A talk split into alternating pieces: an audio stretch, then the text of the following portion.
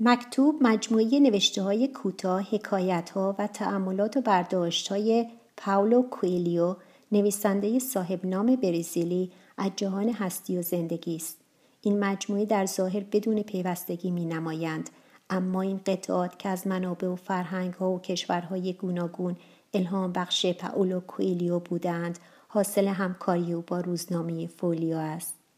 او خود می‌گوید این کتاب پن نامه نیست تبادل تجربه است و در مقدمه این کتاب می‌گوید مکتوب کتابی از نصایح و پن نبوده بلکه مجموعی از تجربیات است قسمت اعظم آموزش های استادم به من در طی یازده سال همزیستی در کنار یکدیگر است